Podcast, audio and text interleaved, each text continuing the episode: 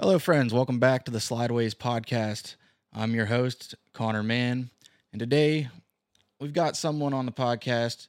Uh, you, you probably heard of him. Last name Owens. And we're not talking about the Newport Nightmare and a rocket chassis. Oh, wait, Longhorn now.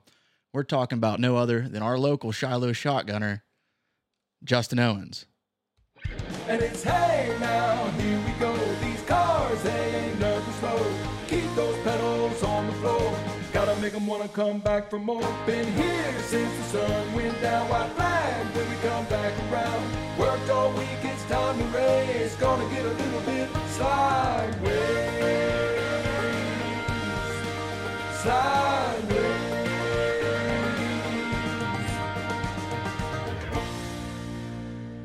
All right, Justin, welcome to the show, man. How are we doing today? Hotter, hotter than hell in here. Yes, it is. Yes, it is. Um, so let's get right into it. Weather permitting, you racing this weekend at the uh, Spring Showdown? Uh, I am. I am. Car feel good in practice last weekend. I know I turned some laps behind you before. Once again, I was facing the wrong way in three and four. Yeah, yeah. The car felt uh, felt pretty good. We uh, we worked out a few issues. We had no brakes, and uh, yeah, yeah. Other than that, knock on wood, no issues. Are you planning on running a full season this year? We are going to run a full season. Uh, we would like to venture out on Fridays. Hit maybe hit a couple different tracks, but yeah, we're going to run a run a full show Saturday nights. I'm hoping to be there with you, money permitting, and weather, I guess. Um, I know this weekend we're not racing because we bent up the car a little bit. Some my fault. Uh, some parts just went uh, last week at practice, but you'll have that. So we'll be there for the first points race this season, and we're trying to make it all points nights at Hidden Valley. Um, so we're going to get in some questions, and we're going to just back and forth and B S here. Uh, where do we go? Okay, what inspired you to get into racing? Oh, well, maybe a little unknown fact. My grandfather and his brother actually built Hidden Valley Speedway. Uh, my grandfather, Rodney, got uh, my dad into racing, and my dad raced all the way up until two thousand six. When he decided he was going to quit, and we come dragging home a four-cylinder, and then we all got back into it again. What would you say your most memorable moment has been so far doing this? Mm, well, it probably wasn't even me racing. It was uh, my brother, his first year out in uh, the modified class, won uh, the points championship that year. When was that? Uh, twenty twenty-one. Okay. I was there, I think. Yep. Uh, this is a curveball question. How many times have we been into each other on the track? uh, I don't know. Maybe a handful. At least three. Let's just say. Could have been my fault. Could have been yours. You know. Uh, a lot of the times I'm looking right in front of me and not looking at what happens in the turn, and then there we are. Uh, I forgot to mention Justin rates, rate, bleh, Justin races semi-lates at uh, Hidden Valley. Yep. Uh, full-time, just same class as I do. We chair the track every Saturday night. So what advice, what advice would you give to someone who wants to get into racing? Oh, probably consistency. Whenever you, whenever you get into a car, don't just automatically hit the, we need to change this button. Try to try to get the feel of the car, get in it, and and just run for a little bit before you just start moving bars, or try to get the feel for it. Yeah, I'd agree with that. Last year was my second year in the car, and I think we moved. That was the first time we made a decision to move anything. Uh, this year is completely different. We went full reset. So when I bought the car, I bought it from a guy who raced at Sharon, Erie, bigger three-eighth mile to five-eighth mile tracks, and pretty much we just ran it how it was set up. And this year we went back to Schwartz's scale and starting from scratch with our notes and everything, and really trying to get the car where we want it, uh, which which was apparent the first run we went out when I hit the wall. last weekend. Yeah, notes notes are a big deal. Yeah. What do you think some of the challenges you face racing are, whether on or off track, uh, prep, racing, f- finances? Obviously, it's all of ours.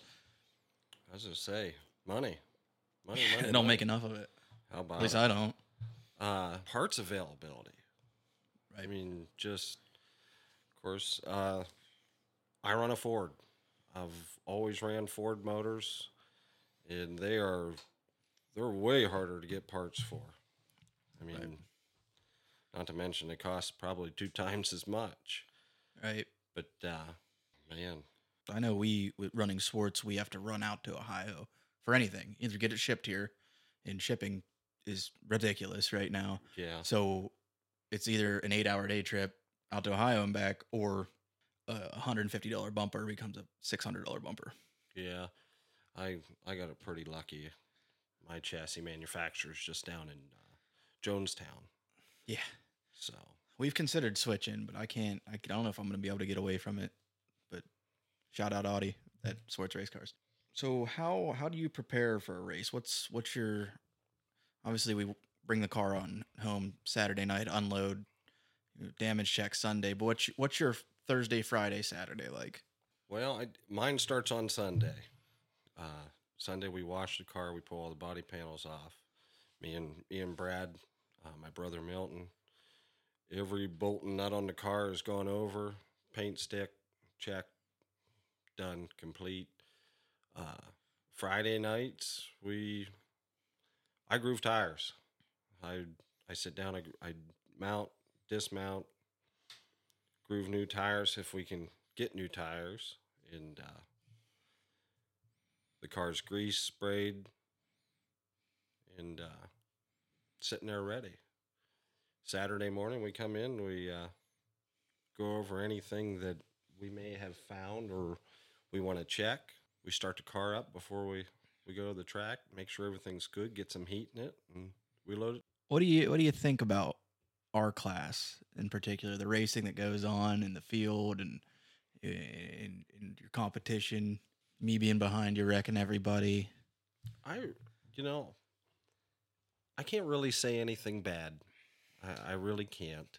Everybody's everybody's been one hundred percent pleasant. You know, if we've got into one another, you know, I walk down to their trailer if it was my fault, or they come up. We never, there, there's never been that moment where we wanted to fight or, or carry on. So, and there's never been anybody who's like closed their door on me. Like if I ask for help, being yeah. new, and and especially the last few years trying to figure it out myself, I've got some good help this year, um, but everybody's been open to advice and, and really just coming over to help me out. You've raced a Hidden Valley under previous ownerships. I don't think, I mean, I've only raced under the new ownership. Uh, but how, how has the transition been for you as a, as a veteran of the track? Hmm. It, it has been pretty seamless for me, being that I've been there. Well, I mean, I was born on the first Hub City race that my grand, my, my grandparents ever held. Uh, I've been around the track from when they owned it, uh, when Gamblers had it, Jeff Taylor, all the way up to Dan, and I really, really haven't had any issues, problems. Everybody knows who I am. I know who they are. And and, and when the reason I ask is because I think drivers' input's important. A lot of people go to Facebook or, or the social media, and they, they air out their grievances and dirty laundry. But, uh, you know, Dan's listening to this, and, and he wants to hear from us. And, you know, what can we bring to the table that makes things better for everyone? Um I know we both want to say more money. That's easy to say. Oh, yeah. But more money is butts and seats. And what, what, what can we do as drivers to do, I guess, fill the seats? Well, I, I mean, I really think that your podcast here, you know, probably goes out, you know, maybe hits viewers that don't typically get to come out, you know, that kind of stuff. Surely a, a social media influence, you know, maybe people don't get to see a whole lot about it, or you know, maybe they come from an area that doesn't have a lot of dirt track racing. Right. You know, we're we're pretty blessed in the area that we live in to have so many tracks. you know, available at our disposal. Right. And I don't know if I touched on this last episode. I was down in Charleston, South Carolina, uh, with a stint with the Air Force, and I, I wanted to go watch some races, and everything was two and a half hours away, minimal. Some of them ran late models only every four weeks. It was a lot of more hobby stock stuff and smaller stuff. And for us to be within two hours, we have, I'm going to go off the top of the head and probably say ten tracks. There's a handful. There's a lot. There is a lot. Um, even that, and I don't even think about the northern tracks that we have. Yeah, and there's multi-night tracks. You know. Right, Path Valley, uh, a lot of yeah. smaller wing carts, even down into go-karts and stuff, which I know Dan and I talked about previously. And yeah, I think social media is huge for, for outreach and stuff. And I think our sponsors are going to like to see that more, bringing that to the table, the numbers, all about the metrics. So a lot of us who race, you included, we work forty plus hours a week to come home, spend about forty hours on a car, and then spend our weekend racing the car. How do you balance the personal life and your racing career? Hmm. Very carefully. It's a tough, uh, it's a tough thing to swing, especially being in a relationship, home life, dogs, not to mention hunting, fishing, other stuff that you enjoy doing. Uh, it, it's just a blend. I mean, you, you pick and choose your battles. And I mean, there's nights that I don't go work on the race car at all. There's nights that I'm up in Kerwinsville at the shop until midnight, two a.m. Yeah, and there's there's nights, there's Saturday nights that I, I'll be honest with everybody who listens, and I don't even want to go racing. There's Saturdays that I wake up and say, I want to sit on the couch and watch a movie. I want to go watch a Pirates game or go do something else. But it's a absolutely, it's a commitment, like you said earlier about it's a commitment in your yeah. in your driving style and in your, in your car. It, it's a commitment in your day to day life. It, it's for sure a lifestyle. It's, it, it really it, is. And when I jumped into this, so I, I jumped into it, uh, everybody tells me it's not the way to do it, and I probably recommend not doing it to anybody else. I went to a few races in twenty nineteen. Is that the first year back after a while at Hidden Valley? twenty nineteen, twenty twenty. Anyway, something I, like that. Pre, yeah. the, the, right before COVID hit, and I fell in love with racing all over again. COVID hit. Racing was the first thing back on T V. Uh, so I consumed a lot of motorsports, and I said, I want to do that. I didn't earn my stripes. I went out and bought a late model, and three years into it, I still don't know how to drive the damn thing, but it, the lifestyle's consumed me. It's it's all I think about. It's all I I post about on social media. It's all I talk about at work, and and balancing it out is, I'd say, near impossible, but we managed to do it. Hey, uh, I, I can't blame you. I kind of did the same thing. I uh, I drove a front-wheel drive four-cylinder one time that was my brother's, and I absolutely despised it. I didn't fit in the car right. I didn't I didn't like it. We bought a bought a late model. We were supposed to share it together, and I don't know if my brother, he didn't like it or whatever, but I wound up running it, running it, and uh, yeah, I think I ran that car for two years. And I've been in this car now for four, I believe. And you feel, still feel like you don't have a hang of it half the time, huh? Oh, yeah. I still feel like I'm slow. I have, I have a point, and I'm trying to explain it to Eric, who's my car chief this year. When I'm setting in the turn and trying to put it into words for people who don't really understand, like right at the exact moment I'm pointed the right way, I feel nothing. It's either I'm sticking or I'm spinning. Like I don't, and Eric's telling me, trust, just trust the car. You got to trust your car, trust your equipment. But in that moment, I have no idea what to do. I can feel the car in, I can feel the car out, but in that one moment, it's like, I'm just guessing. That's my learning curve right now, is just right there. And it's really only a one and two, too. One and two can be tricky, really tricky. Uh, but yeah, I, at that point, you, You got to trust your your car, your, you know, Eric watching you and saying, you know, you're doing this, you're doing that. And it, it does. You, I mean, you're going to get critiqued a little bit. And I, I can take it, I think, sometimes. Well, I watched you in practice. You look you look good. I didn't catch you, though. That's not good. Yeah. Now, granted, I was bouncing around like it. We didn't have a lot. Of, the fairness is we didn't have a lot of cars there to really run in the track and make a racing groove. Smoothed in, yep. Um, it would have taken hours, and maybe if I stayed later, if we didn't break, we could have got a little better practice in. But of course, it was a little chilly. It was a tad bit nipply. I uh, think I can say that on the airwaves. I don't uh, know. Yeah, it's central Pennsylvania. Yeah. It was cold. I know at one point you, we were watching the, the snowflakes try to fly. That's we were loading up and the snowflakes started. And I said, ah, maybe this wasn't the worst decision. Um, where else? You know, you mentioned Friday night racing. Do you have tracks in mind to go to, or? Uh, yeah, we're. I've never been to Thunder Mountain. I've never raced Thunder Mountain. I would. I would like to go up and try it. Like to get on a bigger track. Uh, that being said, we've also wanted to try Clinton County. Clinton County's one we're gonna try. Fingers crossed, make a make a night up to. Uh, Clinton County's close to, to where I work, so we're uh, we're gonna try it. I'm only working right down the road right now, so yeah. And it's small. I mean, I, I'd imagine a lot of notes will somewhat transfer from Hidden Valley. I know when I went to Thunder Mountain two years ago. It, no. yeah. They, I don't think the notes for Hidden Valley would work for Thunder Mountain. No, I took a gear change and I was on the chip before the flag stand. And I was like, I thought I took way too big of a swing. Uh, but it was fun. It was really fun to, to be at a higher speed. And oh, yeah. It was almost, I didn't do well, but it was almost easier um, just because there's your car's carrying you a lot more. It was fun. Yeah. Less door banging. Don't want to, don't want to door bang at those speeds. No, no, you surely don't. I did the same thing up at Hummingbird my, my very first year that I went up there in my new car. Uh, put a put a set of gears in. And I I think we were on a chip before we even hit the flagman stand. Yeah, I'd like to go to Hummingbird too. It's fast track, a lot of good competition. I would be so timid that it, it's fun. Is if, it?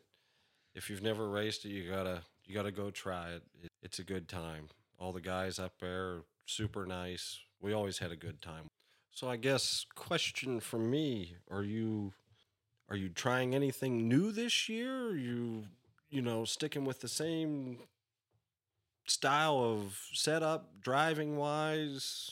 Yeah, I think I'm still going to work on building that consistency. Yeah. Um, we did, like I said earlier, we changed the car around a little bit. Um, I wouldn't say changed it around. We brought it back to a base race car, and we're building our own setup versus building off what someone else had. Mm-hmm.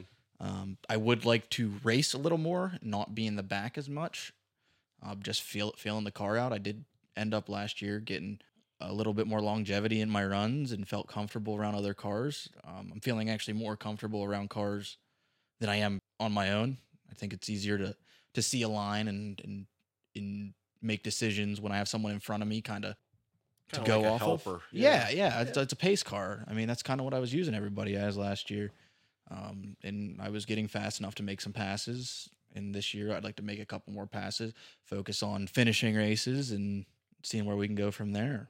Um, as far as, as style goes, one of the things I have a problem with is I'm underpowered severely compared to everybody else with the little crate motor in it. And it, my I my driving style almost has to be more of a keep the car straight.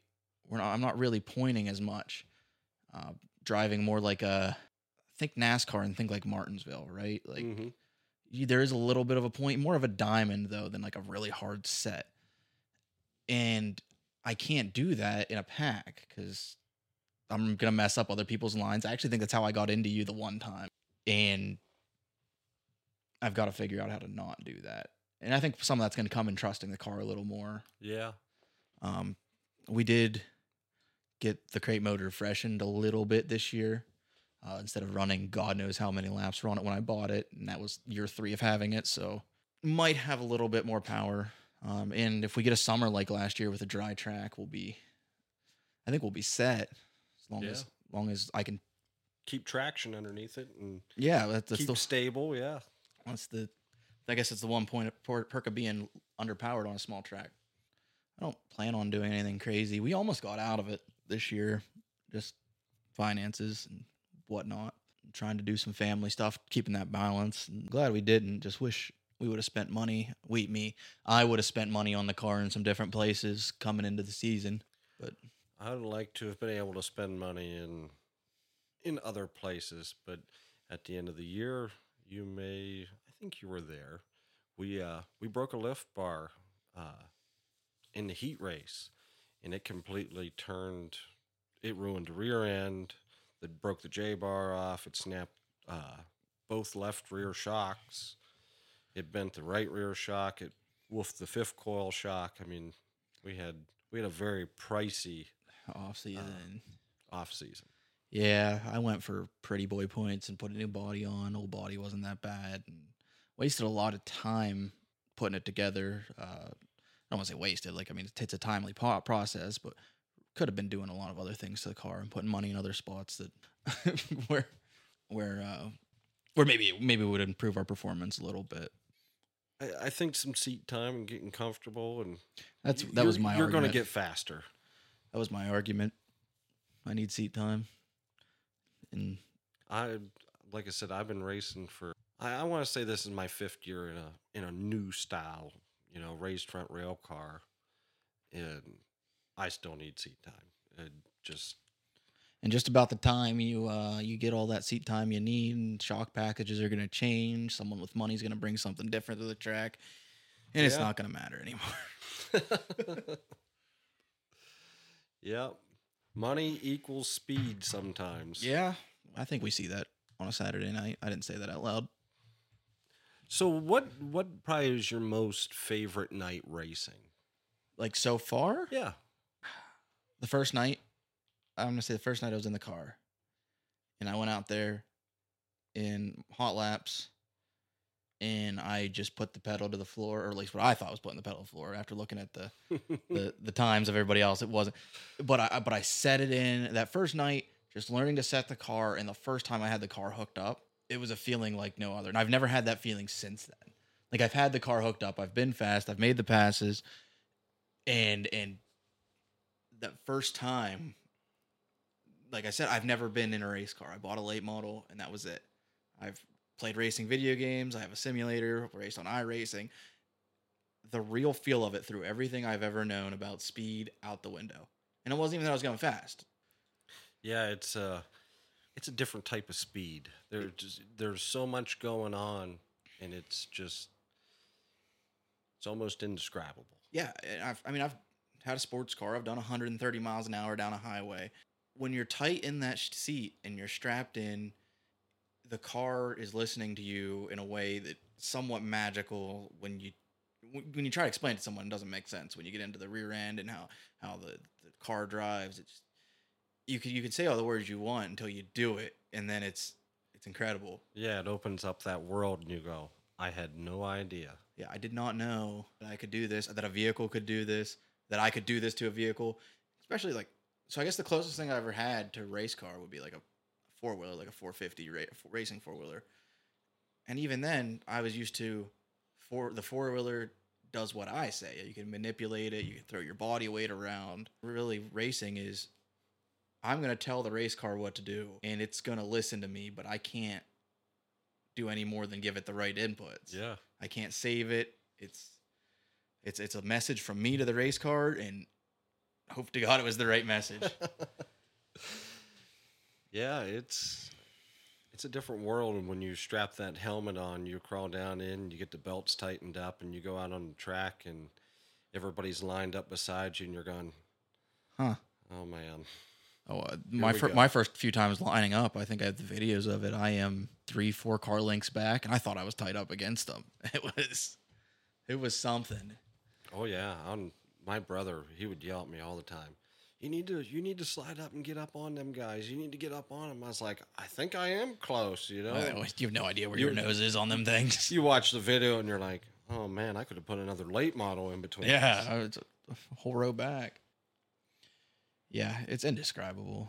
It's an addiction. I can put it that way. It's an addiction that without that that balance that we keep going back to, it could be a, I don't want to say a deadly addiction, but financially burdening d- addiction. Oh yeah. If you're not responsible with it. I'd love to go out and spend twenty grand and get a big old hammer motor built. Man, I talk to people all the time. I, you know, obviously work construction, get, yeah. get to know people, different trucking companies, contractors and whatnot.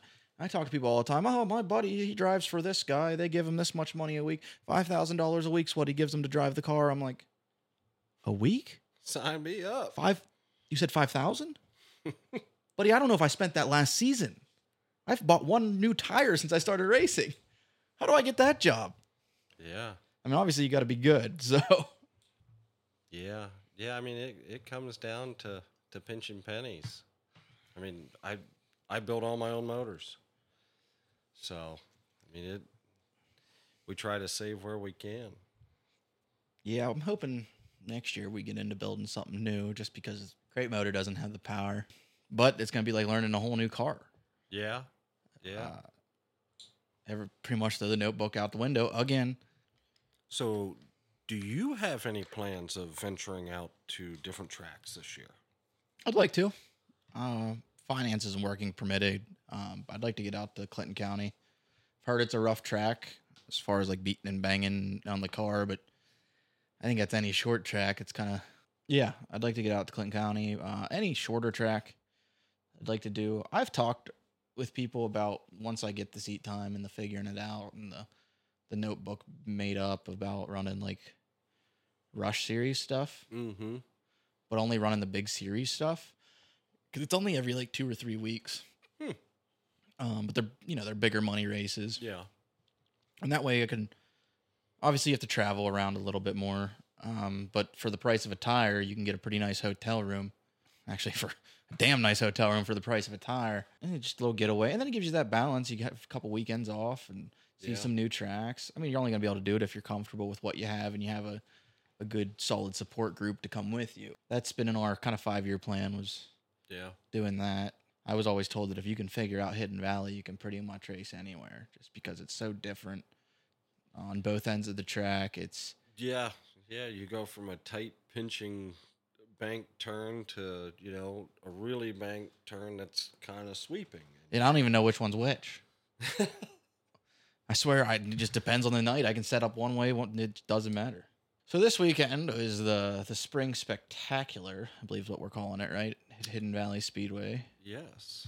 Yep. And part of the show is we kind of go over past events and upcoming events, results, standings, and stuff for local tracks. We are at the beginning of season, so there's nothing to go over from the past. Thunder Mountain ran last weekend, but we don't have their um, synopsis yet. So when we can get that from them, we will we will get all that information out to everybody. But we at we where we run Hidden Valley Speedway is having their Springtime Spectacular uh, this weekend, which is starting at what five o'clock? Let me see here. Racing starts at six. Grandstand's open at four thirty for anybody who wants to go to that. Big show, eight classes, pretty much everything that's being ran this season. Justin will be there. I'll probably be there watching. What do you think about this big show coming up? I'm excited. I'm I am ready to go racing. Ready to ready to get the season started. Ready to see see everybody that we race with. All the faces, all the friends, you know, maybe that we don't get to see throughout the year. No, and I, I feel uh, I understand that. I, I I miss you guys like hell in the winter. Yeah, you're running around going, uh, what am I gonna do? I don't know what everybody's doing. Yeah. But uh, no, no, just uh, excited for the friendly competition and to see where this year year takes us. Um, with uh, some new classes coming to the track, pro stocks, legend cars, and some of the micros as a weekly running series. Anything you're excited to see as a fan of those guys? I'd like to see the legend cars. I've uh, I've never seen them run. I've I don't know a whole lot about them, to be honest with you. Uh, they look cool. My mom calls them the Beetlejuice cars. But uh, I've seen one run. So I was in East Bay Motor Speedway in Florida watching their weekly show, and there was one legend car that they let run with the six hundred micros. So I guess that'll give you kind of an idea on speed. He was a little bit behind, but was able to keep up with the pack. Um, but I think they're going to be great on short tracks. I think the smaller sprint cars on our tracks are going to be a good show, especially if if three and four can come in with multiple lines. Oh, yeah. Yeah, I agree.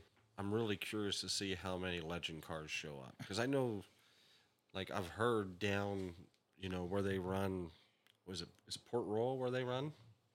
Maybe Sealand's Grove? Sealand's Grove. I think there's a like a kart track in the middle of Sealand's Grove because it's a bigger track. But yeah, the, they get a pile of cars. Yeah, and they're cool. They're cheap. Good in, good in for people looking to get into racing. I think I think we touched on that in the last episode a bit. But yeah, that's this weekend at Hidden Valley. Hummingbird this weekend is their second test, and or is it opening this weekend? I think it's a test and tune. Yeah, I think it's their second test and tune. Their first one got rained out this weekend, so there's probably going to be a showing of cars there, which is usually a good cheap, if not free, weekend to get out and see some cars for those who are looking to get into it. Yeah, this weekend is what? The twenty-eighth, which is, how do you say it? S C D R A, that's the four-cylinder, right? Yes. Series has a twenty-five hundred dollars to win night at Thunder Mountain, which is huge for four cylinders. Um, and their normal weekly shows. Oh, what other local tracks? I'm trying to keep it the smaller ones. Or is Marion Center running? Uh, I do believe Marion Center's running. That's a that's a fun track if you've never been up there and raced it. I have it. It's was it a Saturday night show or is it a Friday? It is a Saturday night show. What's it like? Might as well fill me in here. Pretty close to Hidden Valley. I mean, is it shorter? It, I know when we went up there, I didn't run a late model up there. I actually ran a street stock up there. I ran uh, Chad's street stock up there, and uh, I think we ran the same gears that we ran Hidden Valley. Yeah, they have a, a double points this weekend. Super late, semi-late, street stocks, strictly stocks. Is that a pure stock? Hobby stocks, something like that. We can throw all the names out there. And uh, front-wheel drives. Double points night. And I believe it's their opening night. So, that's a lot more local racing that's going to be fun. Okay, so your your brother races. Uh, he did, yeah. Is he not racing this year? I, I don't believe. I think he's going to take some time off. I know he was trying to sell the car. Uh, I, do, I do believe I saw that that ad. I just thought it was an upgrade. Did pretty well last year, didn't he? Uh, he only ran... Was that two years ago? Five, that was two years ago. He only ran a, a handful of races last year, and the, the motor actually dropped a valve seat. Okay, I, I remember this now. I can yep. play that back. Um, so your brother races raced. Have you ever gotten a chance to share the track with him? No. No, I haven't. Practice. We uh, we practiced on the same track together uh, the year that our cars were wrapped identical. Uh, both of them okay. were the green and yellow and black. Uh, that was his. So, but other than that, we we never we never raced against one another. We always said we because uh, they were doing King of the Hill that year, where they put two cars up against one another. And, uh, they were trying to get us to race against one another in a King of the Hill style race. How'd that, how, how'd that feel? Like just practicing with your brother being on the track at the same time. Was it, was it special? Like, I don't, I don't know anyone out there in the same aspect. Like, I guess the closest thing would be me and Eric racing together. And for me and Eric racing together, it was always, holy shit, I'm hope I'm not in Eric's way. My big thing was I I didn't want to run into him, and I know he didn't want to run into me. You know, the cars were brand new at that point. Right. And, uh, yeah, but, I mean, it it was, it's very cool to be able to share, you know, the love for the sport with, with family members, for right. sure. I'm a lone wolf out here. Don't come from a racing family. Don't come from any of that stuff. I'm I'm I'm going to start the trend, and hopefully the kids want to, or, or a cousin or someone wants to get into it with us. Oh, that's a lie. I got some distant relatives that that race. I shouldn't leave them out. I come from a very huge racing family. It's almost expected. Yeah. Yeah, I mean, uh, Josh Henry, the ninety-two car. Okay. He's returning to semi-lates this year. Uh, he's my first cousin. My brother's going to help this year. I'd like to get him stuff down in the car maybe a few nights and let him try out the new car. I'm sure I know a guy that would take it, let him take his out for hot laps. But yeah, yeah, it's uh, it's a big family thing. Even even my nephew, he's uh, five years old, going on six. Loves racing. He comes every week. He stands on the bank, and anybody that ever watches me race knows that when I come up on the track in turn four, I'm always waving because they sit right up above the bank. I'm always waving to them and any other fans that wave back. I always wanted to wave. I've always been too scared. I don't know why. Ah, just stick your hand out and wave. Somebody will wave back. Or they won't. I'll never know. Yeah. I'll wave to you. Yeah. I spun out at practice. And the first thing I did is I look up and waved at Lippert coming around behind me. He waved back. I almost wish Norm would have got a picture of it because it was uh, it was a classic. So, do you have any you have any goals for this year? I mean, short of finishing races, you know, is there, you know, do you want to finish up in points? I mean, we all want to finish up in points at some point, but I'd like to be able to be top five in points. Right. Um, and I know a lot of that comes down to really just being at the track, um, and, and weekly. And I don't, I don't know if I want to commit to that yet because I want to try some other tracks out. And I don't know what else is out there on a Saturday night that may catch my eye, whether it's a, a certain event, a certain cause. But top five in points was my my goal. I know that we have a couple guys that aren't running this year, a couple guys that are new this year, and maybe it's a good opportunity for me to make that a goal. Um, I haven't actually finished a race yet. Really? No, I've I've I got my black flag on the last lap, my best race. So finishing races is a goal, um, and I gained a lot of confidence in the last three weeks last year that I think I can finish races um, without a doubt. It's just a matter of can I finish races and work towards that second goal, which is racing and actually being up, battling for position. I don't want to back mark until the the last couple laps and then try, because if it goes green, I'm screwed. I hate the idea of being lapped just because I can junk my car, junk the leader's car, and piss off people. So staying on the lead lap's a goal. Top five's a goal. Um, and, and kind of growing. So you alluded to it earlier, the podcast, reaching out to people, kind of becoming, a, a, I don't want to say a name because that's selfish, but when I came come to the races, came to the races as a kid growing up, as an adult, taking my kids the first few times before I got my car, I didn't know who anybody was. And I think that's kind of the issue with getting butts in seats is you only come if you know who people are. Yeah.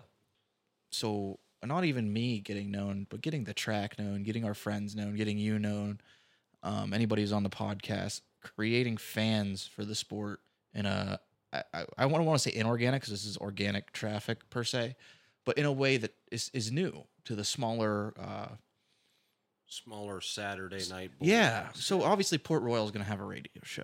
Right. Lernerville is going to have us some t- time. Um, we know Kyle Larson does good in the late model. We know uh, Jimmy Owens is, is who Jimmy Owens is, but we don't know who who you are, who I am, who Eric is, um, the values that these people come from, and kind of why we race. It's it's the kind of thing that makes you go to a race. I don't. I never liked a NASCAR driver because they came from money and they won championships. For the years, my favorite NASCAR driver was Matt DeBenedetto. Never won a race in NASCAR, but he was personable. Always had, had a good cause behind him, and was a funny guy. So hopefully, that's that's part of this and part of my goals is kind of just to bring people in. Whether for me or anybody else, just be a right. be a driving factor in that. Yeah, yeah, really, really let people know who you are, where you come from, right. what you like to do. I did a, a touch a truck event. Hob, Glenn O. Hawbaker hosted the touch a truck event over in um, State College, and I was working on a job with them. So I said I'm going to bring my uh, race car. So I called the the lady running the show from uh, the State College community, asked if I could bring the car and trailer over so kids can see that. And you would be surprised of the two, three, four hundred people that were there. None of them knew that there was a racetrack as close as Hidden Valley, Port Royal, even even the bigger tracks. And we gave out some tickets to some people and brought some new new faces. There's just there's so much market out there for us that we just have to get it. Yeah, yeah, it'd be nice to have events like that for race cars, where you have a show or or something. I, and I realize the mall show we do, right. You know, that happens before season.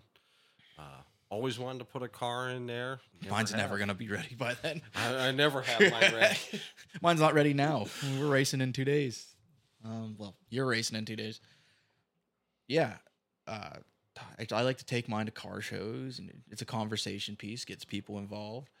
Uh, Bud Garvey has their classic car show, yep. and they have some classic race cars there. I, they've asked me to bring it up and outreach, but that kind of stuff. And I, I say it like, oh, we all need to be doing it.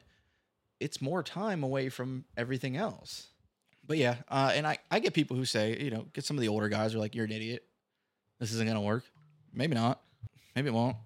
But I, you got to try. It's. I've had all this equipment laying around, so why not make a show? Yeah, Thanks. I mean, when you asked me, I was like, yeah, yeah, absolutely. I mean, I, what's the worst that's going to happen? We're going to sit here, we're going to B S for a couple hours, drink a couple beers, talk about racing, talk about race, and see where it goes. And as I get better at this and get better at opening people up, me opening up, we're going to show people that. And it's it's really easy to see once you're on the inside. Race car drivers are just normal people who uh, either are really not good with their money. or got really lucky to get into racing. Those are the only two differences that differentiate anybody else from a race car driver. Uh, absolutely. Absolutely.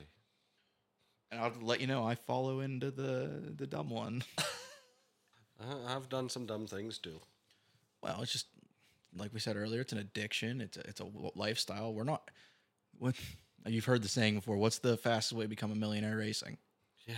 Start out a billionaire. Start out a billionaire. I mean, it, we're not out here to to be the most famous guy. We're not out here to make money. It's a. It's a. I often sit back and it, it's the running joke in the garage. Uh, I say to Brad, uh, I said, you know, what are we gonna do if I quit racing? Because I ain't no good at playing golf. Yeah. You know what I mean?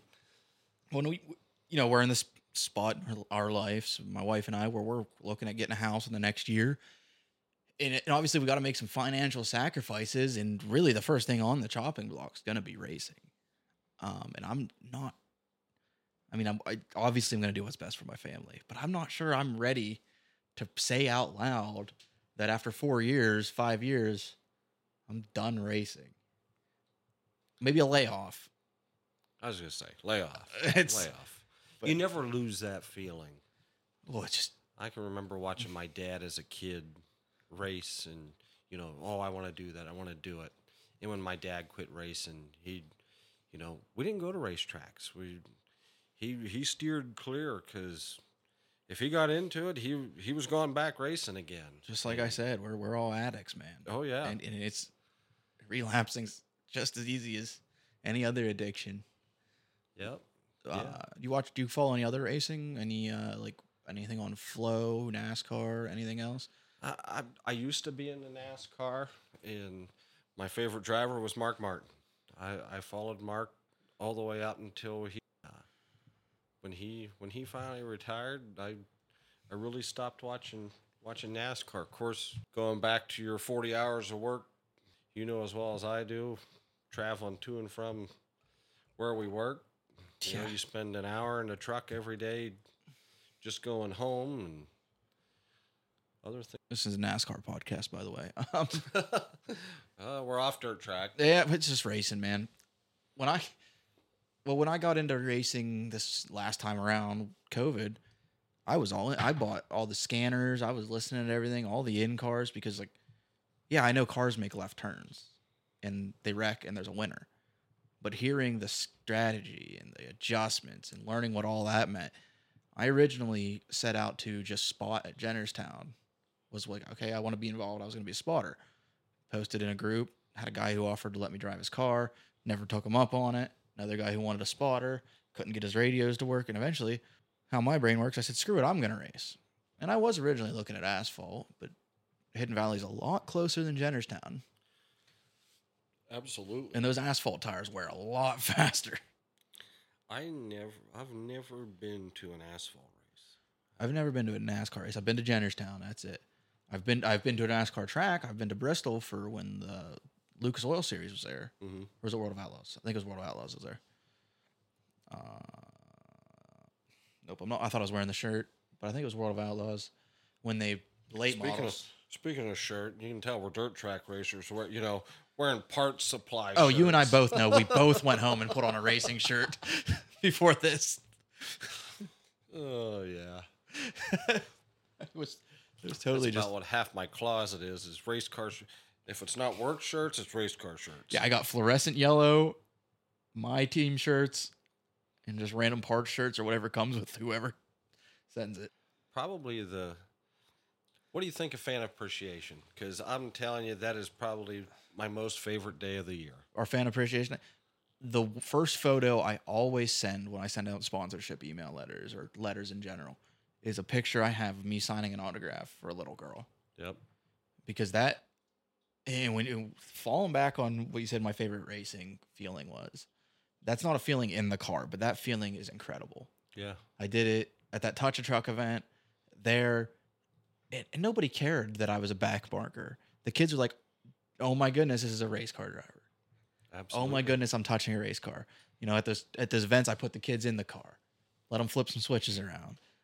And it's it's it's another really cool feeling that you can't really explain, but it's just it's just doing good.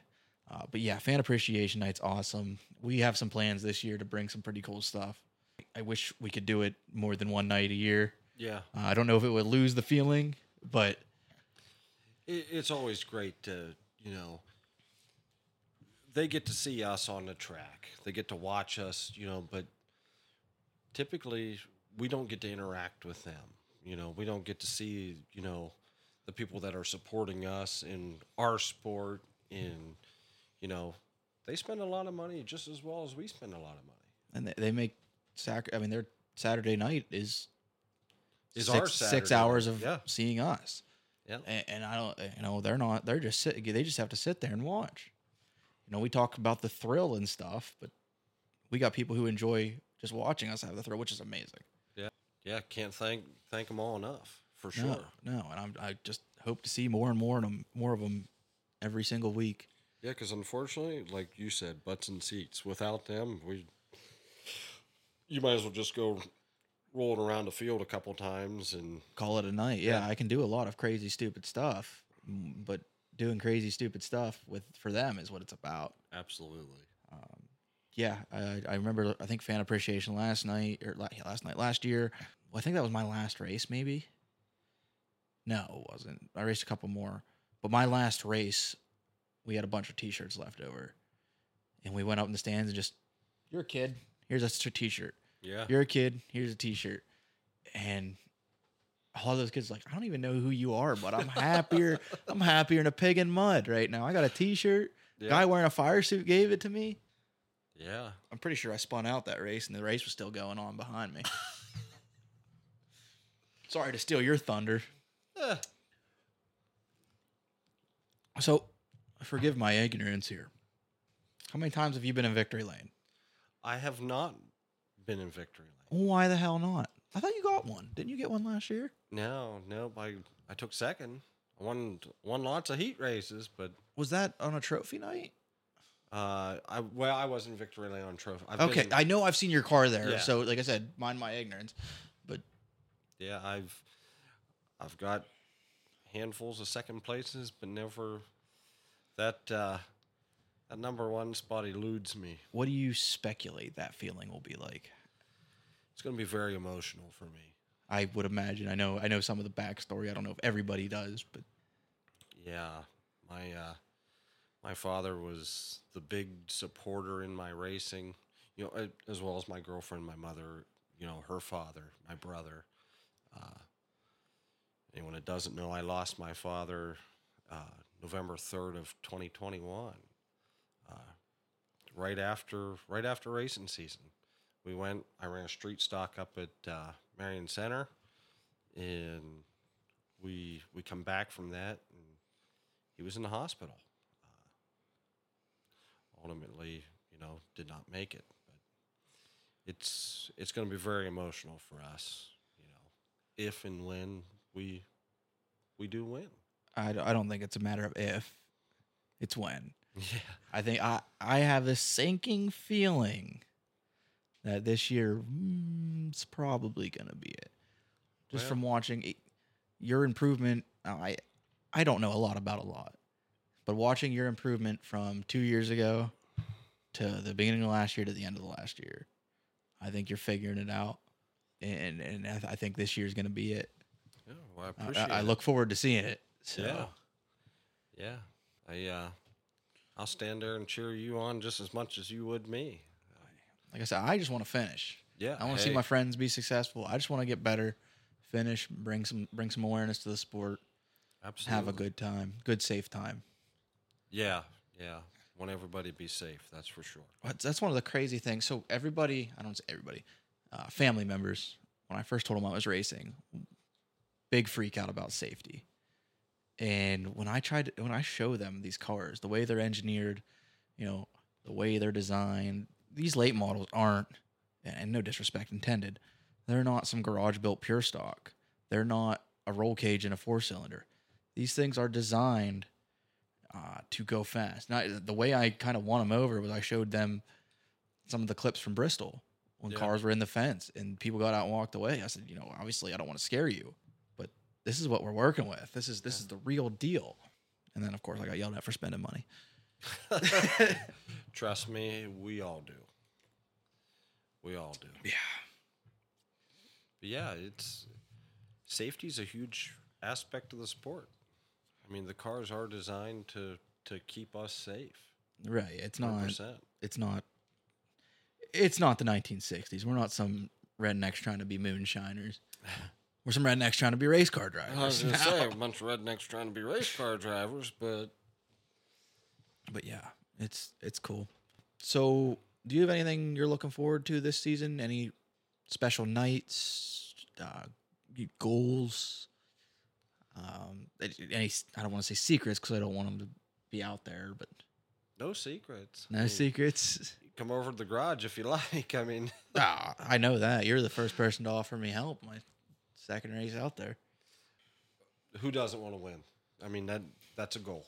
Right. But ultimately, at the end of the year, I want to I want to have fun.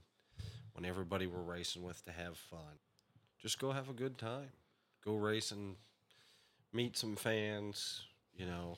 How often do you say do you think you go up in the stands and just hang out? Well, last year, not much. Lots of wrenching. Lots of wrenching. Lots of going back to making adjustments on the car. Last year was probably my first full year of feeling confident enough to make bar adjustments, you know, move a J-bar, you know, move four-link bars, et cetera. Love to spend more time in the stands and, and meet people. I think that'd be a pretty neat idea uh, for tracks. It's just having a fan zone, right? So the, our pavilion we have up, uh, I got to imagine it's supposed to be like handicap seating. Uh, or something of the sort where maybe drivers just go up and hang out, right? Yeah. Or, you know, even down by the, the pit concession where the pit gate from the, right. the stands would be, you know, maybe have an area where, you know, the, the fans could come down. You know, they'd be really close to the track. Drivers, I know when I'm not wrenching, I try to go up there and watch a little bit of racing myself. Right. And, uh, you know, maybe come down and interact with us. Yeah, I, I like that. I like the idea of seeing people, talking with people, kids, getting getting the kids involved. Absolutely. Um, you can't, you just can't beat going back to that fan appreciation night. All right, so this episode's a little bit everywhere. We'll play a little fantasy here. What's money not an option or not an issue? Where's one track you'd race? You want to race? East Bay. Really? Yeah. You like East Bay? You only got about another year. Yeah. I've always wanted to race in Florida. Have you ever been to East Bay? I have not. It is, uh, it's interesting. So my dislikes about East Bay is all of their features run the same amount of laps. Whether it's four cylinders, late model, sprint cars, everybody's running the same amount of laps, twenty lap feature, um, which I thought was just a little strange because Some of those smaller, or like when the micros were out there, it got to be a little long on a big track. Wasn't a bad seat in the house. I didn't get their pit experience. I'm going down this summer, so I'm hoping to to get down in the pits a little bit. But it was it was a fun track. It looked fast. It looked well up, well kept. Good one. Yeah. What about uh, what about you? As a fan, the best racing I've ever seen in person and on T V has been Port Royal. Um, but I feel like I've spent enough hours at Port Royal as a fan that I think I'd have to say, and I'm going to sound like a bandwagoner, but Eldora. Uh, yeah.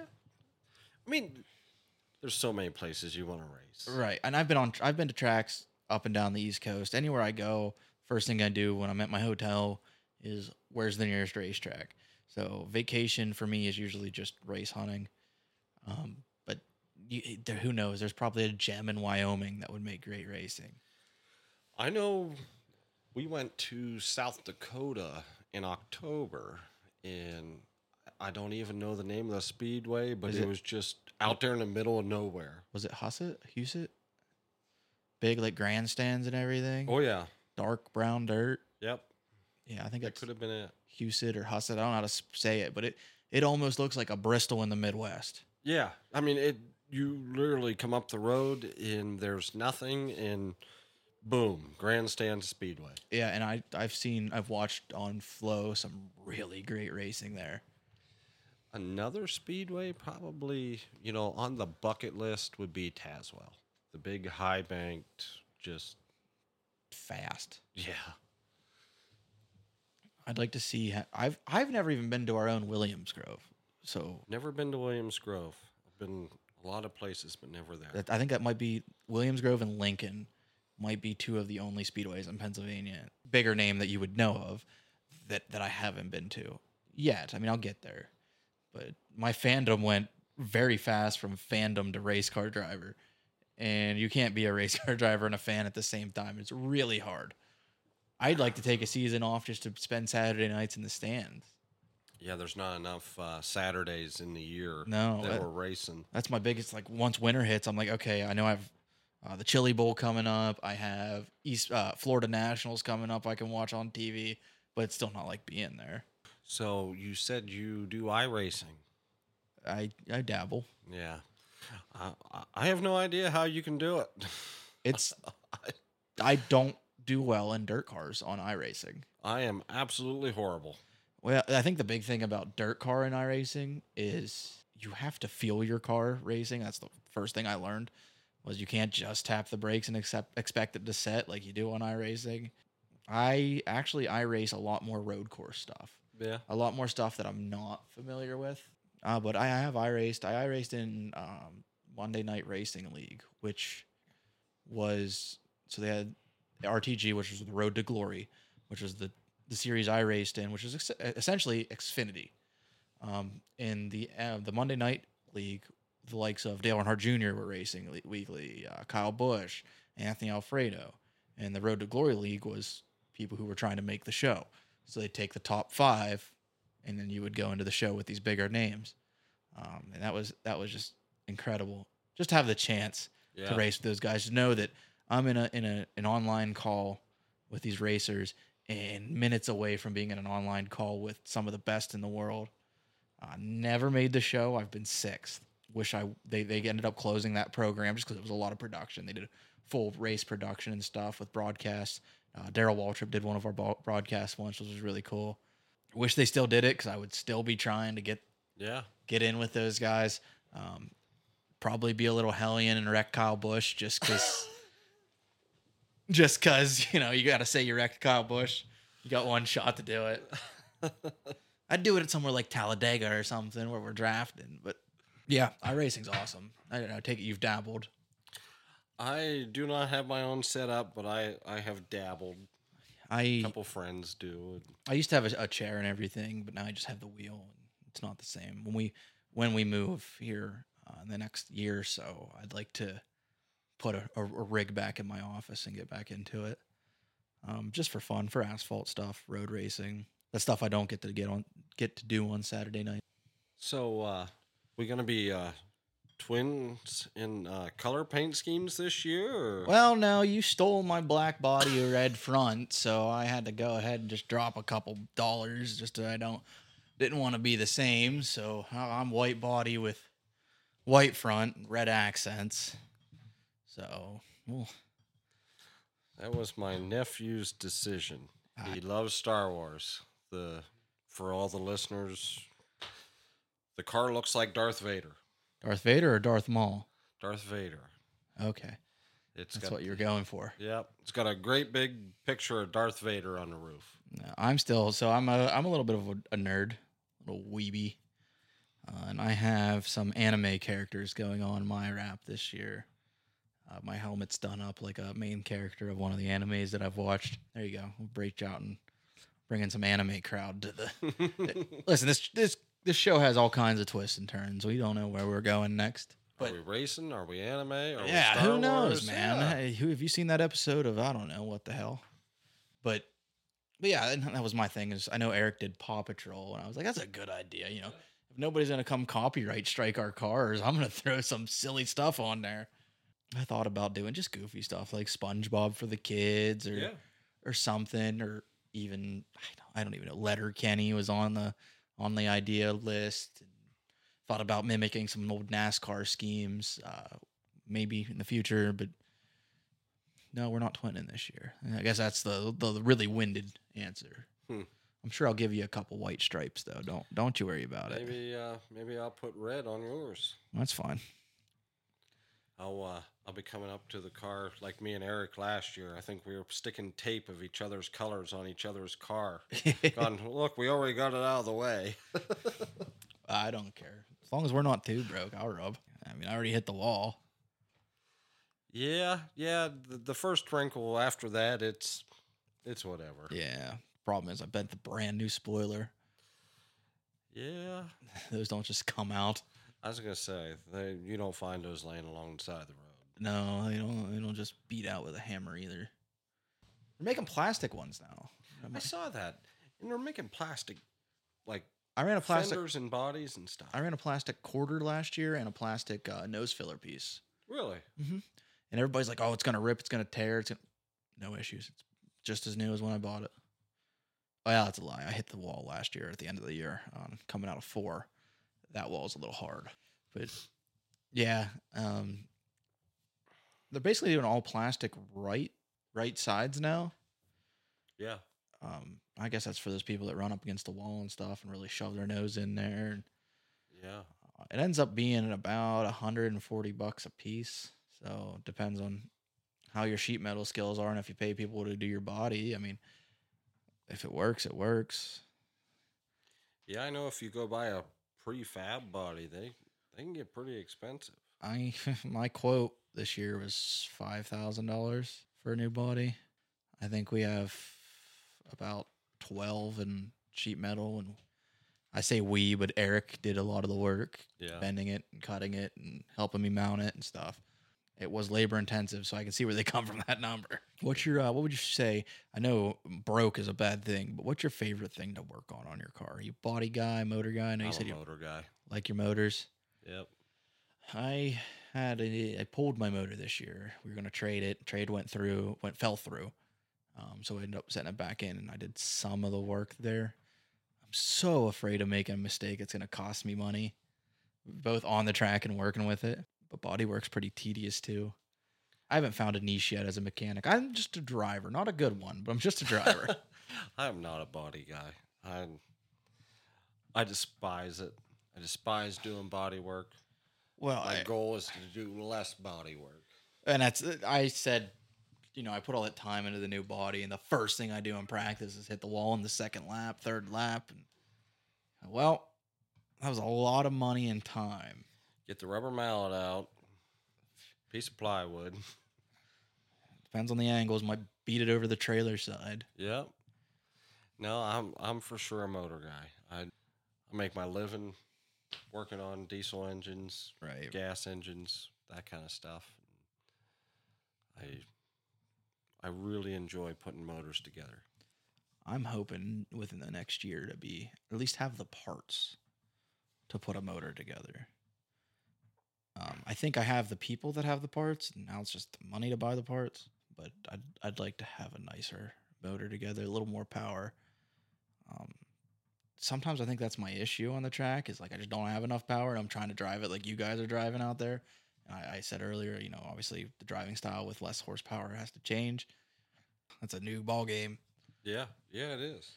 And the way motors, uh, the semi-late models have come, they're pushing damn near lower superpowers, super late model powers. Yeah. Yeah, I mean horsepower. There we go. It's it's wild. I mean, it can get pretty expensive pretty quick. And I don't know how true it is. I had a guy he races uh, steel blocks out in out Midwest, and he said he has a, a steel block motor, so obviously not exactly limited, but his is pushing seven, eight hundred horsepower. And I'm like, huh?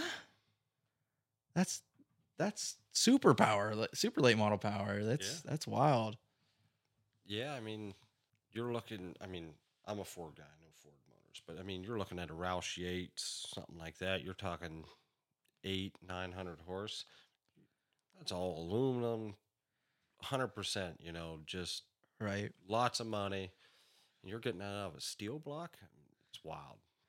Yeah, it's ridiculous. He's actually who I bought. So, so here's a fun fact for the the the, the people listening. You. Three years, I've yet to run a new tire. I have only ran used tires from other teams. I go out west, pick them up. I had a guy send me sell me about thirty-five tires for a hundred bucks one weekend. Thought I was making out like a bandit. Didn't know anything about anything. They're all fourteen fifties. I couldn't use a single tire. But I've yet to this year, this this season, start of the season will be my first year on new right new rears. Yeah. Um, so I'm hoping everybody says it's going to make a world of a difference. I will tell you this, that we want new tires every week. I don't know if I can afford that. I know I can't afford that. It's uh, it's a totally different feeling. And like I've I've uh, I've scuffed them, I've siped them, yeah. used ones and stuff, but and I've had some pretty close to new ones, but never new. Yeah, you want some used ones? Come get them. Have you got anything that has life? Yeah, I got. Oh, I got stacks of tires, and they have, and they're soft. Yeah, yeah, that's that's the battle anymore. Just getting tires. Well, right now, Mid Atlantic has twelve hundreds on sale, one hundred fifty really? a piece. You uh, you get me a tire for putting you onto it if you get something. Oh man. Yeah, I just I just got two new ones there at practice. Gotta get them. That's tomorrow night. We'll be grooving tires. Tomorrow night, we're ripping shocks off, sending them away. So we lost a bolt out of our caliper from how rough the track was. And that's why it was locking up the left front. We found out, uh, which is good because I thought we broke a hub. Yeah. And that was not in my affordability for the week. Um, and then we have the, the dead spotted shock. Hopefully that can just get fixed by being freshened and nothing's bent. You know, shock game ain't cheap. So next year, originally this year was going to be new motor. It was a, like I came into a deal to trade for a motor, ended up falling through just from after further inspection. We found some things that may not have been an issue, but we didn't like what we saw, so we just decided not to go through with it. Put the crate motor back in, but originally it was going to be this year, new motor, next year shock package, year three, future year three. Would be a twenty twenty-six chassis. Yeah. And then kind of just run that pattern. But the motor fell through, and now we're all off kilter and buying this house. We don't know what we're going to do. Maybe I'll just race a four-cylinder. Yeah.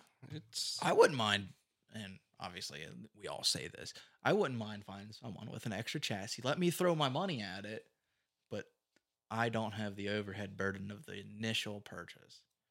Because if I could sell mine, take that money, I would dump it into whoever wants to let me race one of their chassis. Yeah. And then fix what I break. I mean, but you got to have some friends in high places for that kind of crap. Yeah. There's not chassis sitting alongside the road. Actually, when you drive from here to Phil- well, Clearfield, I've yeah, seen a couple. Yeah, there's a couple.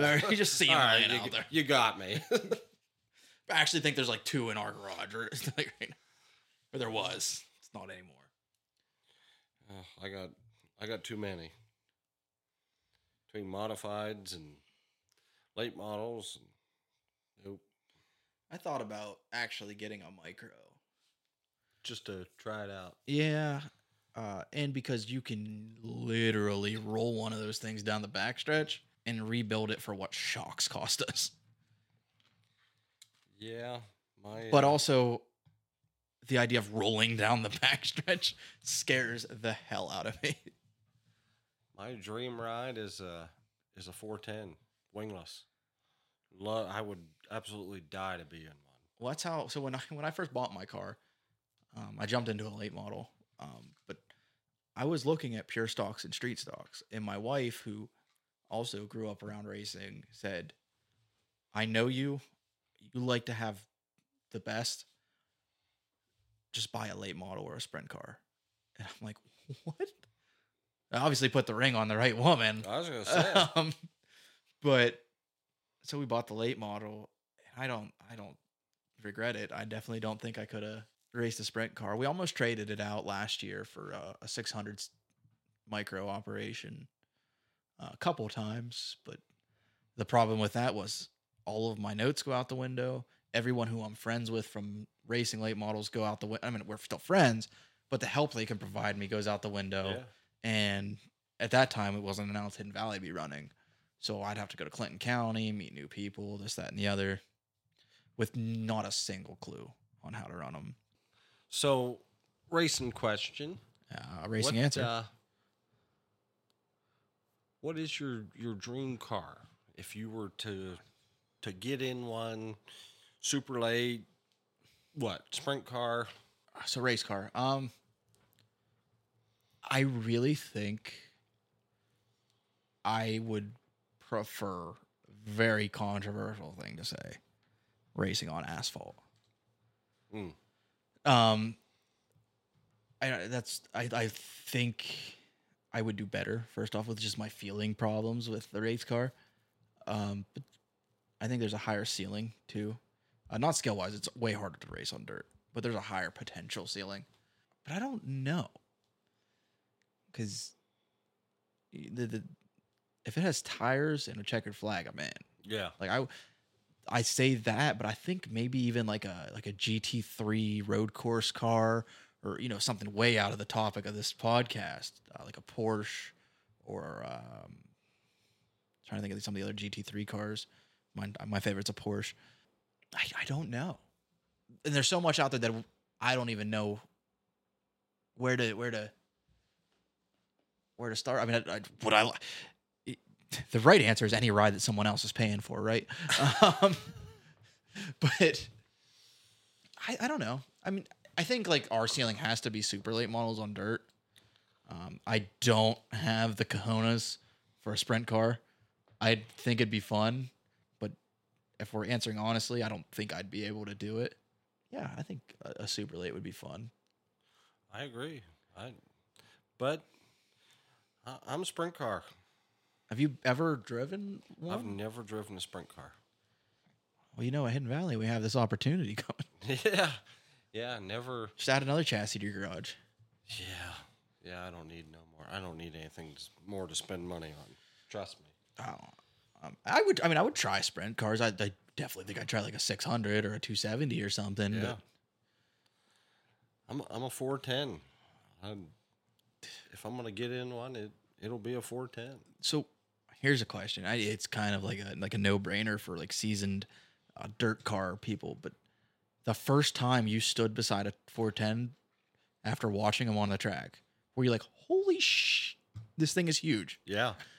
Like th- I, I every time I go watch them every single time, and every time I go down to standby, I'm like, wow. You don't realize, you know, from up in the stands how big, the wings and everything. Well, even how late the models car is in general. Yeah, the, even late models. The first time I thought I was going to sit in and be like the size of my Focus. Yeah, that's, that's set out front. Like, oh yeah, it's it's it's a race car, but it's and it's boxy, but it's small. No, man, those things that is like the wheelbase of my truck. Yeah, absolutely. It's like literally racing a boat out there. Um, but yeah, no, I I I would try a sprint car. Don't get me wrong, but I don't think that. I could do it. The science behind them, the in-car adjustments you have to make. Um, I have a hard time remembering to to adjust my brake bias. Yeah. On on restarts. So like the the amount of stuff that you can do with those, uh, one goes to show like how much brain there is in racing, and two, I don't have the brain to race them. Get Tony Stewart to send me down one of those Ford-powered four tens. Yeah, I mean, if Tony Stewart yeah, wants I mean, to, yeah, I mean, hey, sign hey, me up. Tony, I'll tag you in this on Twitter. Yeah. If it's got wheels on it and runs in the dirt, I want to race it. Yeah, I, I think, and that's I kick myself in the butt for buying a late model, right? Because there's so much to learn. Uh, as long as it's a rear-wheel drive car, n- not too much offense to the four-cylinder drivers, but I think that transition. I don't think there's such thing as bad experience or bad exposure to something, but I feel like it was it would be a harder transition going from front wheel drive to rear wheel drive cars. I mean, you've you you raced one one time. I ran one one time, and I like. And then I said, you go to a rear end like a late model, and everything's completely different. Oh yeah, yeah. Remember geometry? Didn't nope. Think you were going to use that. Yeah. I say things about geometry and chassis, and people were like, "Those words don't go together." I'm like, "I got." Yeah, come look at this setup book once. Yeah. Well, that's a thing, and I haven't reached out to Audi about more advanced setup books, but the setup book I've gotten from Schwartz is the drawings of the parts, and it says, move here for this, and the rest is like, you figure it out. Uh, I'll give, you know, I, I run a laser chassis.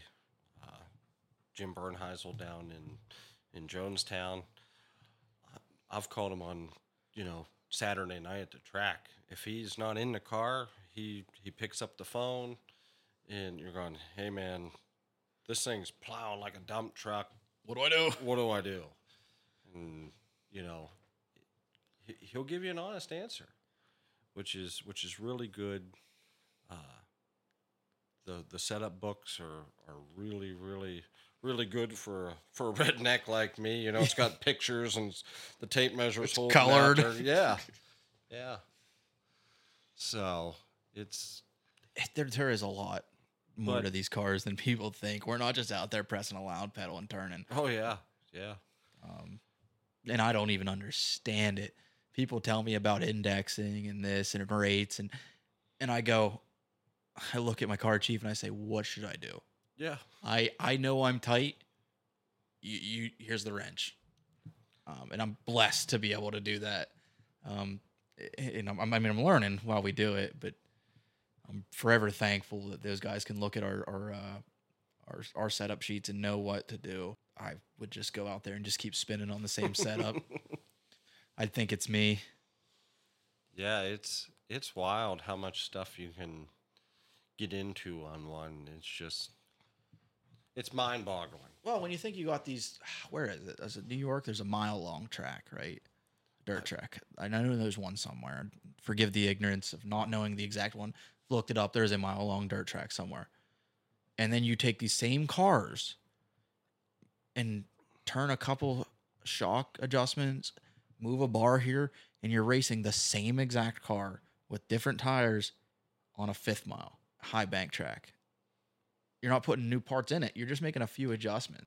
I don't know what other sport you could really do something. So I, I say simple, make simple adjustments. But if you don't know what you're doing with those simple adjustments, it's you'll be ass yeah. backwards. Yeah. like, yeah. It's just like, uh, don't, uh, don't try to run your late model with reverse stagger in it. Done that on accident. yeah. I've had people tell me front stagger doesn't matter. I've had people tell me your front stagger is the most important. I've had tell people tell me two inches of rear stagger. I've had people tell me five inches of rear stagger. Yeah. I said, I'm just going to start here and figure it out. I said, stagger seems like a minor adjustment right now for me where I need to just learn to drive the car. Yeah, I mean, it's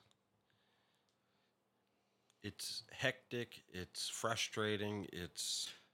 fun. Well, that's the first thing I was told Saturday was, Connor, you're frustrated. Like, what do you mean? I can tell coming out of three and four. You're not getting the results you want out of three and four, and you're frustrated setting up in one and two. And I like I had to figure out that they were right. I was bouncing all around coming out of three and four. And I'd exit super low because no control. And then my setup for one and two was off. And I would just lose it. Or I would just do something stupid. Or I would run slow. And probably the, the best advice I ever got when I started racing was take it out, run it as hard as you could, and spin it out. Find out exactly how far you can push that car to make it spin out. I think that was the time I was out on track with you. I think I spun out three times in a lap. That first time we went out. Oh, yeah. Um, yeah, you But I you scared the bejesus out of me because I had no brakes. Did you lose brakes? Oh, I had no brakes.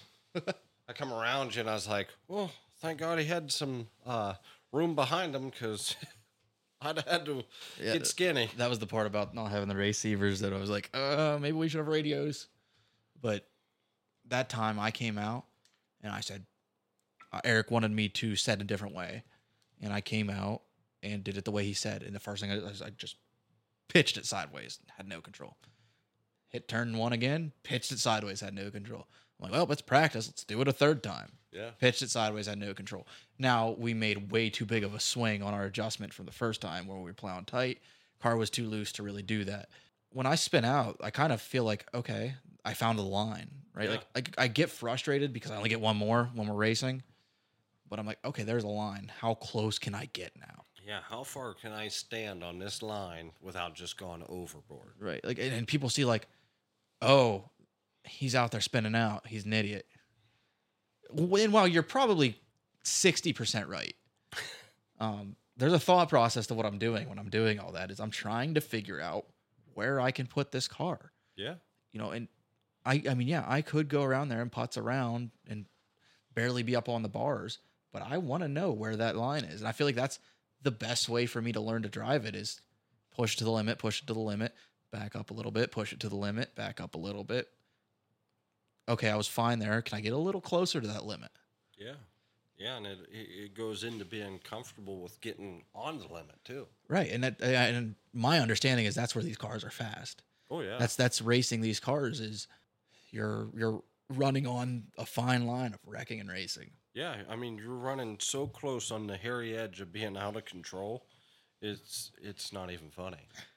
Now, now one improvement I'd like to see to our track and our racing service would be I'd like to see the ability to have a little bit more of a berm because I fe- cushion.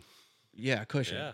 Because I am tail slapping the shit out of the wall in turn two all the time, but I feel like if we could get a cushion ran up there, I have a really fast line. Oh yeah. I'm the first time I ever discovered a cushion. You hopped it? Uh, well, no, no, I'm telling you. I mean, it's, it's wild. You come in, you hit it. You're like, this thing will take all the power that you'll give it. Yeah. If you stay in it. Well, that's if how you the, go over it. Yeah. The first night I ever got hooked up and that my first hot laps ever in the car, I found a cushion. Yeah. And I was in it. And I was, that, that was like, I might've been the addicting moment for racing for me. But yeah, if we could get a high, I think now obviously m- money's an issue all around from owning to a track, maintaining a track, racing the track. Right. But if we could get like a high groove on our track, a, a cushion build up on the high groove, and, and I, my ignorance, I mean, that could just be you got to go out and run the line three, four, five times to put it there. I don't know. But I think it would be great to have an outside line. Yeah. That's what Eric kept telling me on Saturday to run the outside line in three and four. I'm like, I didn't even know three and four had an outside line. It does. Three and four has always been nose to tire for me. Uh, yeah. But apparently you said I found it, so. I was going to say, well, even uh, I watched you in practice there, even in one and two, you you were up a groove. And I've and always been. I'm so, and, and I think it's. But the car was hooked in. I yeah. Mean, I, I know, and part of it's me being afraid of not really knowing where my nose is comes with seat time, that I'm always, even when I'm watching recordings and stuff from previous uh, races, I'm always up a groove. But I also think like my car has to stay wound, so I can't get too tight because I, I feel like I a lot of times in three and four I, I get pointed too late maybe, and I'm down on power coming out of the turn. Like I'm like whoa whoa whoa whoa whoa.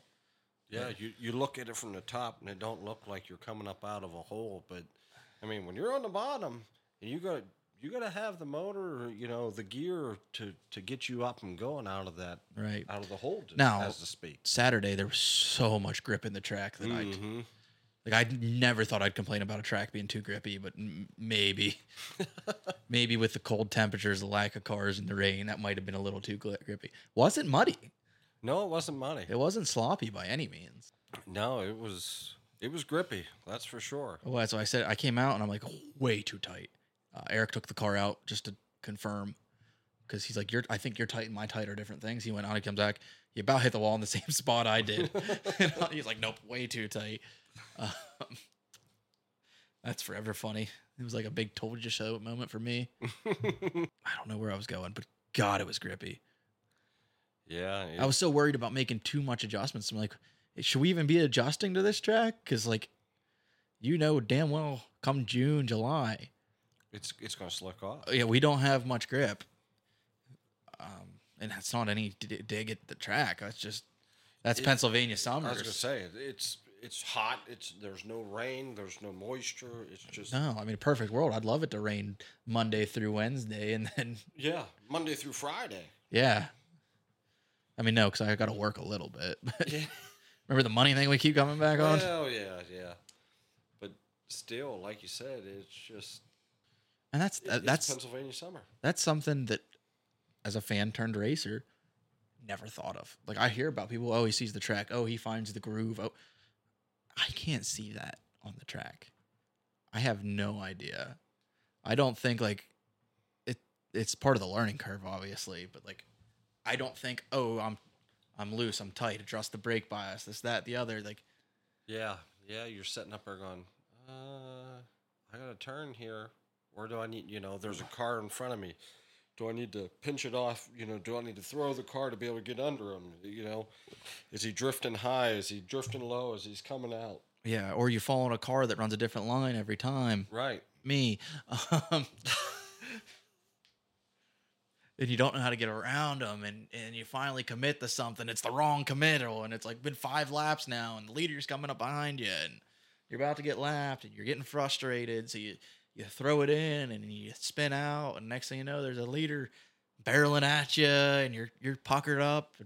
Yeah, yeah, I've been there. My old man told me the first time I was in the car, he said, "Now I'm gonna tell you," he said, "you're gonna really think you're out there doing something." He said, till the leader of the race comes past you and sucks the numbers off the doors. Oh, my God. So my fir- the first time I think I got lapped, I panicked. And I went to, like, slow down and move up. Car fell off the bars. Cut to the right. Had to overcorrect. Cut to the left. Next thing you know, I'm spinning out in front of the leader, who is full head of steam coming off of turn four. Yeah. And I am looking at him coming straight at me. I just punch it straight into the infield. I'm like... I am destroying my car before I let him do it. I would never forgive myself. And that was my biggest fear the first few times I came out was, I don't want to scrap other people's stuff. Yeah. I don't want to scrap my stuff. I don't want to junk my stuff, and I don't want to junk yours either. Um, yeah. And I realized that the, the best way to not junk someone is to race them. Because if you're trying to avoid them, you're in the slick, you're you're you're in the way, you're out of the groove, you're this, that, and the other. Yeah, absolutely. I mean, everybody started at some point. I just feel like an asshole starting in a late model. I don't feel like I belong. Uh, and not in like a like a poor me way. It's just there's a skill ceiling that is so high when you start there. Like you, I thought like, oh, I drifted a four-wheeler. I know, turn left to go right or yeah. right to go left. I watched cars, this, that, and the other. No, those those are the way the rear ends are set up in a late model. They're they're just different yeah. than what you expect. Geometry, angles, rear steer, uh, all these things that were words that I heard before but didn't mean anything to me. Yeah. Now they're words I hear all the time, and I'm trying to figure out what they mean. I mean, yeah, you can say rear steer is what it is, but what does that mean when I'm in the car? What does that mean when I'm tight? What does that mean when I'm loose? How do I adjust it? Where's the gotta go? Notes, notes, notes. Yeah, yeah, it's it's wild. And then you get into track conditions. You get into, you know, Pennsylvania summer, hot, dry. well, what tire compound do I run? That was the first thing last year. I started to get comfortable kind of at the beginning of the year. Because the first few races, it was a little tacky, oh, yeah. but not bad. And use the word bad loosely. I'm not. It doesn't mean the track was bad. I just mean, like, I was comfortable. And then, boom, dry season hit. Yeah.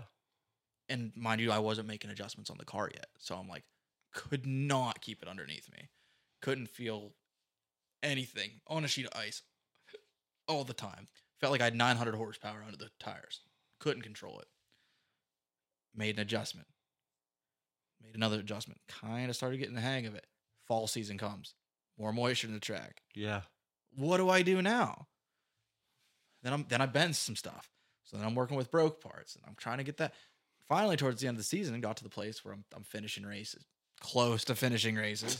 Didn't finish anything, um, but I was confident making those passes and stuff. And then, and then, boom, season's over. Yeah. So then I got six months of sitting on my rear end, thinking about racing, thinking about how I could do X, Y, and Z better. And then practice came out, and none of what I thought was worked out how I thought it was going to work out. It was like back to square one again. Yeah, I feel you, man. I I really do, because you come out of, you know, a couple months of not sitting in the driver's seat, and then you get back in it, and you're just like, I kind of forgot how to do this. Yeah, it's it, and then you're like, everything's new again, right? Like the first two laps last week was the sight, the sound, the, the, the smell. Everything was like the first time again, and then I was like, ah, shit. Now I got to series up. I got to actually get the yeah. car set. I got to figure things out. Yeah. Hell, I got out of the car with a pounded headache. From being when, loud or from the whiplash? Or just being loud. Wasn't used to it, you know.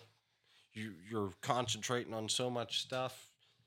You know, fresh motor build, trying to keep, you know, watch your oil pressure, watch your coolant tab, all this other stuff. It, they're gone. Well, even, like, we didn't have our receivers in.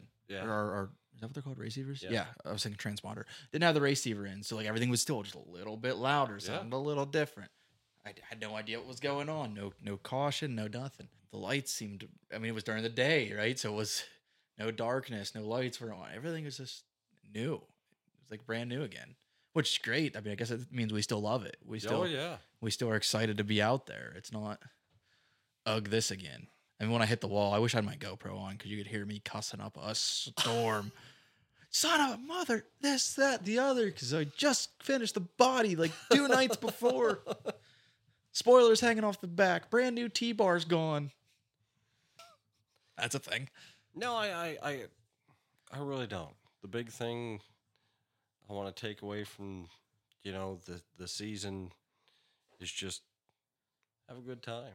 Let's let's get ready to go racing. I'm so ready for it. It's been so. I was thinking about it today, just racing and stuff, and you know, looked up my truck coming down two twenty and.